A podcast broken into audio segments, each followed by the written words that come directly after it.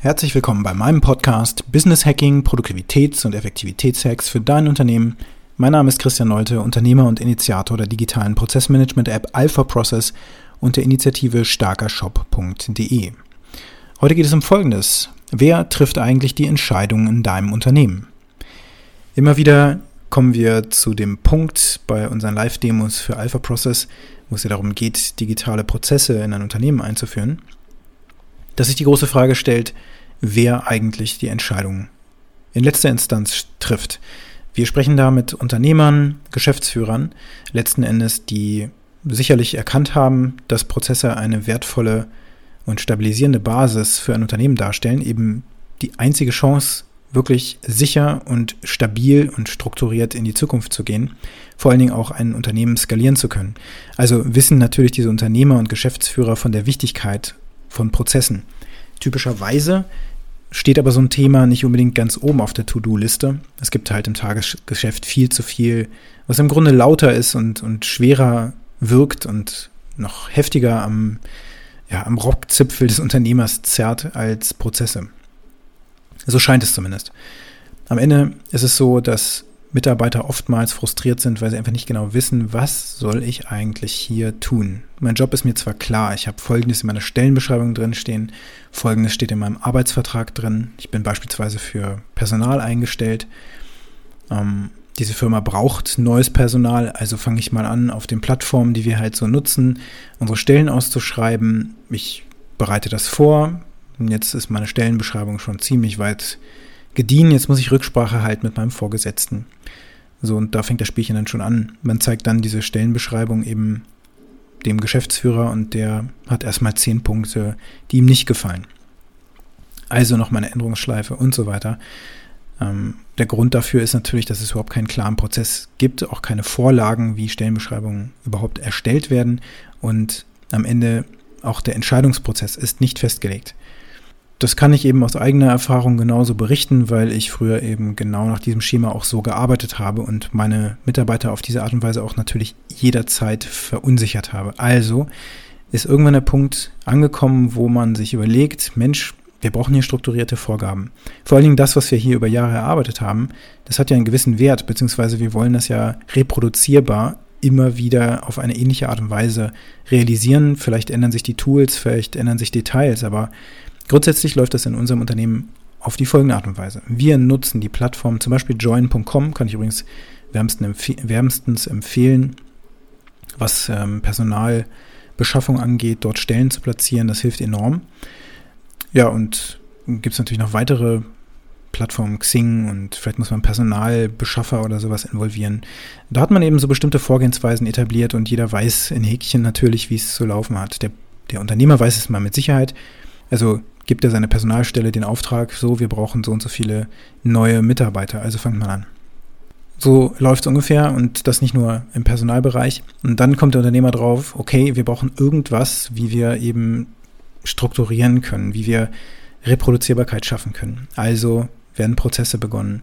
Typischerweise nimmt man sich Word, Excel oder irgendwas und tickert runter, was sind eigentlich die einzelnen Schritte, wer ist dafür zuständig, und was für Resultate erwarte ich da und diese Resultate, an wen gehen die da eigentlich? Das erinnert eben sehr stark an etablierte Vorgehensweisen, wie zum Beispiel die SIPOC-Methode aus dem Six Sigma oder ähnliches.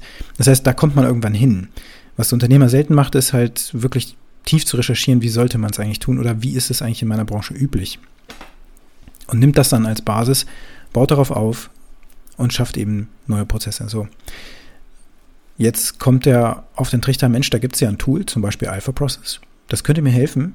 Wunderbare Sache. Ich habe hier eine Werbung gesehen auf Facebook. Ich klicke mal drauf. Aha, eine Live-Demo. Gut, die buche ich mal. Und dann lasse ich mir von der WLAN GmbH eben einfach mal zeigen, wie läuft denn das da eigentlich in dem Tool? Was kann ich damit machen? Und ich stelle fest, oh, ich kann damit meine kompletten Prozesse, die ich habe, vollkommen abdecken. Ich kann die digital einpflegen. Ich kann da Regeln hinterlegen. Genau das, was ich brauche. Ich kann das meinen Mitarbeitern zuordnen. Ich kann der Personalstelle diese diesen Auftrag geben, sogar über das Tool. Und die fangen dann an, das zu bearbeiten. Und ich gebe nicht einfach stumpf Sachen raus, sondern natürlich können die Mitarbeiter auch mitdefinieren, wie die Prozesse vielleicht zu optimieren sind. Das alles ist möglich. Also hat der Unternehmer erkannt, tolles Tool, super. In unserer Live-Demo läuft es dann so, dass wir den meisten eben einfach auch anbieten, wenn sie schon bestehende Prozesse haben, dass sie uns die dann einfach mal als Dokument rüberschicken. Wir digitalisieren so die ersten ein, zwei Prozesse, sodass sie dann in der Testphase schon mal damit arbeiten können. Alles gut und schön. Viele sind da auch sehr motiviert hinter und fangen dann an und übergeben dann diese Prozesse ihren Mitarbeitern, also so einem Schlüsselmitarbeiter. Das ist typisch, dass das so geschieht. Und dieser Schlüsselmitarbeiter soll dann eben einfach mal beurteilen, wie das Tool im Tagesgeschäft funktioniert und ob das hilfreich ist.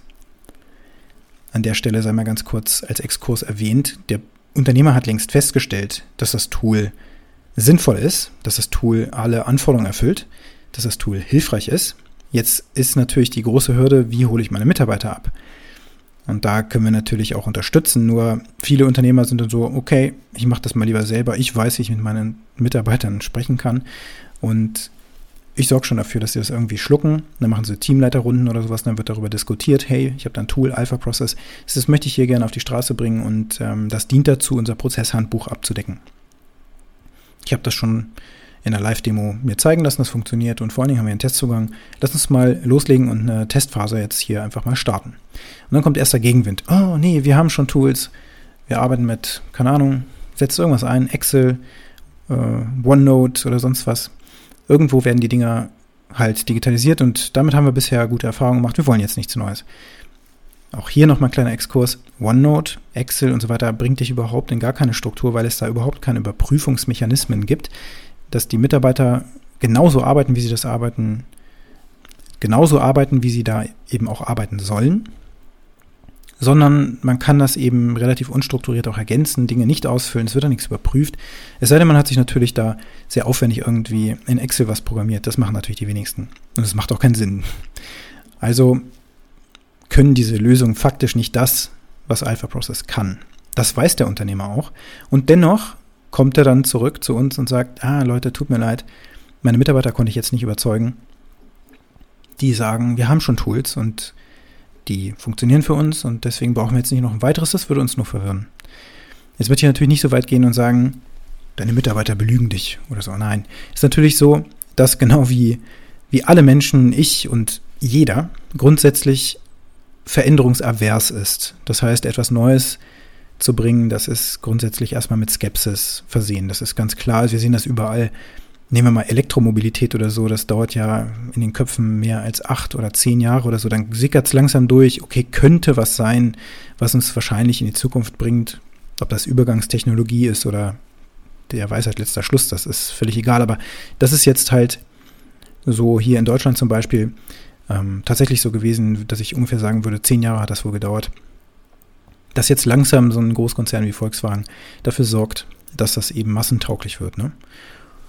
So, und an solchen Beispielen sieht man, ich muss dann ja jetzt nicht auch so große Beispiele nehmen, aber nehmen wir das Tempolimit nochmal auf dem Autobahn, das ist auch so, 120 wollen wir alle nicht, aber über die Jahre wird es halt trotzdem irgendwie eingeführt und ich denke mal 130 erreichen wir jetzt wohl. Wenn wir mal an Autobahnen denken, gibt es nur noch wenige Stellen, wo man wirklich Full Speed fahren kann und darf. Ähm, und dann gibt es natürlich auch ganz viele Autobahnbaustellen, aber das Tempolimit ist über viele, viele Jahre hinweg dann doch eingeführt worden. Wir haben es gar nicht wirklich gemerkt. Das heißt, Veränderungen können nur langsam eingeführt werden. Und zwar nur mit der für das Unternehmen passenden Geschwindigkeit. Und da sind wir Unternehmer natürlich immer ganz, ganz schnell da vorne, dass wir was Neues entdecken, was wirklich passend ist. Und das ist auch faktisch so.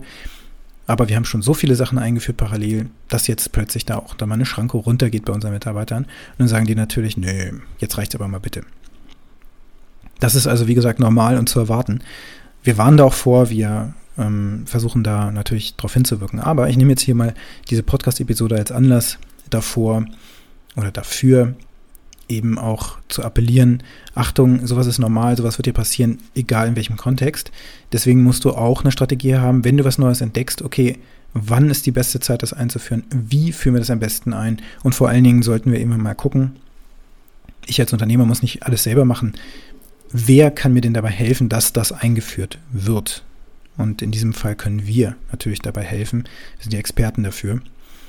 Ähm, trotzdem, nicht jeder ist dafür äh, natürlich zu haben, weil er zunächst mal denkt, er kennt sein eigenes Unternehmen natürlich besser oder natürlich das Vertrauen vielleicht auch manchmal fehlt. So, die Frage ist aber jetzt, ist das gut für das Unternehmen? Und die Antwort ist faktisch ein Nein. Nicht alle Entscheidungen eines Unternehmers sind immer die richtigen Entscheidungen oder gute Entscheidungen.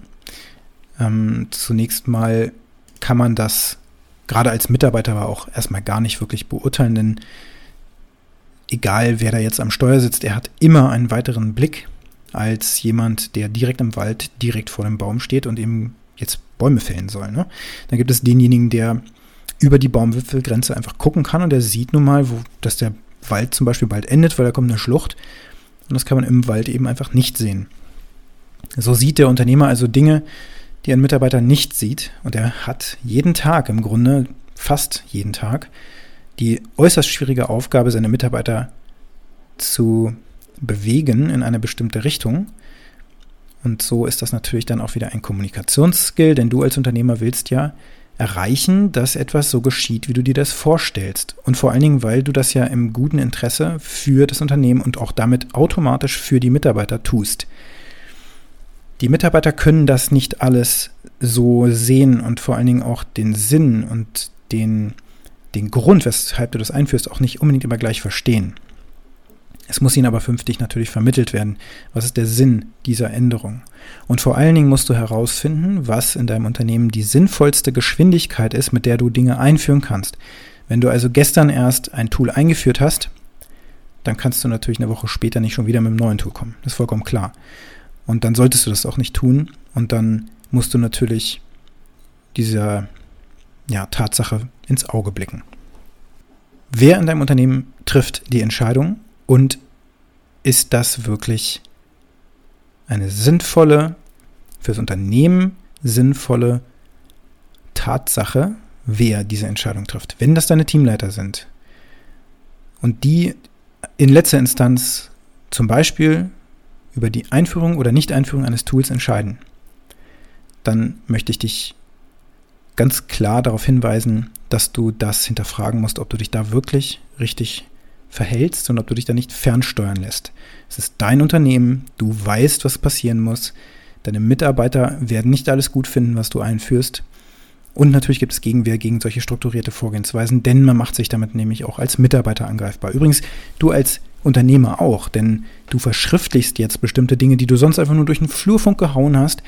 Und jetzt steht aber natürlich im Prozess drin, das soll so gemacht werden und dann arbeiten die Mitarbeiter auch so. Und dann stellst du fest, ups, das ist aber eigentlich in manchen Fällen gar keine gute Idee. Dann muss das natürlich diskutiert werden, dann muss das verändert werden, dann muss da vielleicht eine Regel hintergelegt werden, dass in manchen Fällen anders gearbeitet werden muss. Das ist die große Gefahr natürlich, als Unternehmer sich angreifbar zu machen, aber auch dann eben als Mitarbeiter sich angreifbar zu machen, weil man die Dinge nicht so erledigt hat, wie es da eben steht. Zur Veränderungsangst kommt also auch die Angst, enttarnt zu werden. Das trifft für den Mitarbeiter zu, aber auch für den Unternehmer. Und jetzt die Frage, ist die Angst vor der Enttarnung, ist die Angst vor der Veränderung ein sinnvoller Mechanismus, um Veränderungen im Unternehmen zu verhindern? Sei es, dass du jetzt dir selbst vielleicht die Frage stellst, hm, sollte ich jetzt wirklich Prozesse bei mir einführen? Oh wei, oh wei, oh wei. Meine Mitarbeiter werden rebellieren. Ähm, vielleicht arbeiten die dann in eine Richtung, die sich nicht richtig anfühlt oder so. Das sind große Sorgen, die Unternehmer haben. Das kenne ich ja von mir selbst ähm, arbeiten die dann nach Dienst, nach Vorschrift oder sowas. Und dann als Mitarbeiter natürlich, oh weia, jetzt äh, bin ich ja transparent, jetzt kann ja jeder sehen, was ich hier tue und dass ich meine Arbeit richtig oder eben nicht komplett gemacht habe oder so. Ähm, letzten Endes, das spielt keine Rolle. Ne? Fürs Unternehmen müssen wir gucken, was das Sinnvollste ist. Das Unternehmen sind eben die Mitarbeiter, die Arbeitsplätze müssen gesichert werden, da muss vernünftig gearbeitet werden, die Ergebnisse müssen reproduzierbar sein, die Qualität muss stimmen, das Produkt muss auf die Straße und da hat sowas als persönliche Befindlichkeit nichts zu suchen. Du als Unternehmer triffst in letzter Instanz die Entscheidung. Lass dir das gut gesagt sein von jemandem wie mir, der in seinem eigenen Unternehmen die Holakratie mal eingeführt hat. Kannst du mal googeln und dann lässt es aber auch lieber sein. Holakratie ist im Grunde das ultimative Maß, Verantwortung an die gesamte Belegschaft abzugeben und denen dann aber die gesamte Verantwortung raufzudrücken.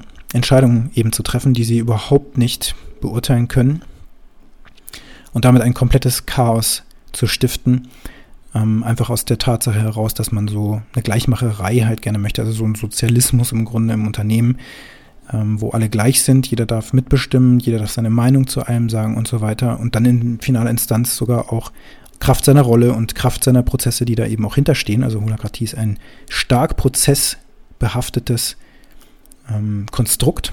Da gibt es ganz klare Vorgaben, innerhalb, innerhalb derer man eben agieren soll. Und von daher gibt es dann eben ganz klare Vorgaben. Jeder Mitarbeiter kann in bestimmten Situationen eben ähm, Entscheidungen treffen oder vorschlagen und die werden dann nach einem Schema abgeprüft. Wenn da nichts gegen spricht, und das ist ja, wirklich in 95 Prozent der Fälle nach meiner Erfahrung ist das der Fall, da spricht nichts gegen, muss man es halt ausprobieren und dann, ja, entsteht Chaos. Und das entsteht Unzufriedenheit, weil keiner eine Entscheidung trifft. Das ist echt so eine Dynamik. Ne?